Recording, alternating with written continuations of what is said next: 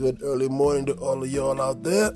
This is one of those things where I keep on telling myself I'm not gonna do, but this feels like the perfect moment to actually pick it up and start because I have moments where it feels very relevant for me to speak on certain topics, and this is it. So I'm gonna call this early morning moments. And today's early morning moment is based on a conversation a friend of mine put up on her Instagram. And the conversation was about is it okay to tell an ex not to talk to their ex? And no, I do not intend to make a podcast really speaking on relationships, but I will make a podcast where I rant about things that wake me up in the morning, make me feel like I have to just put this into perspective for most other people.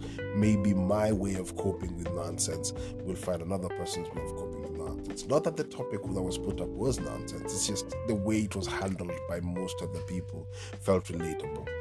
Here's my take. Say you know a person, you love this person, and the way you've decided to make a life with one another, it fits, and they are just what you need in your life. And you know there's this one individual who hovers in the back, and if a conversation with that person happens, you have to deal with baggage claim. And when I say baggage claim, I mean everything that was wrong in that situation gets aired forward or pushed forward into your life. Now you have to take care of this situation all over again. You were great 10 minutes ago, but because this one person maybe sent a text, it just triggered something, and now you have to deal with trying to get her back to realizing that you're with her because she's her, not because of what this person tore out of her and tried to make her become and fit in a box exes aren't necessarily supposed to be spoken to. I mean, in, my case, I only speak to one ex, and that's because we found a way where we could actually respect each other's uh, movement in life, accepted what we did wrong with one or, or right with one another, and then become our own individual selves. To to to need that constant connection is irrelevant. I don't think it's relevant. I don't think it's important for you to continue the conversation with this person. It's only fair that they stay a distance away.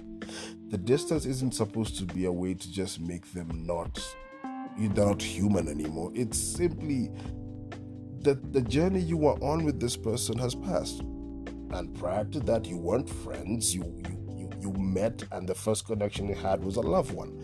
And because the, the connection the connection was a loved one, there's always going to be that back burner of a feeling that has to be addressed. So my take is this if the person is not a toxic person, if the person is someone you can actually literally move forward as a friend and actually converse with, then you can keep this person around.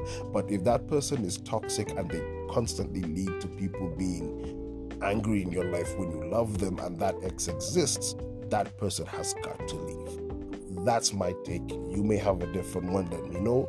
Let's have a chat for the first time. That's just me, point blank, it won't be. I like your boy.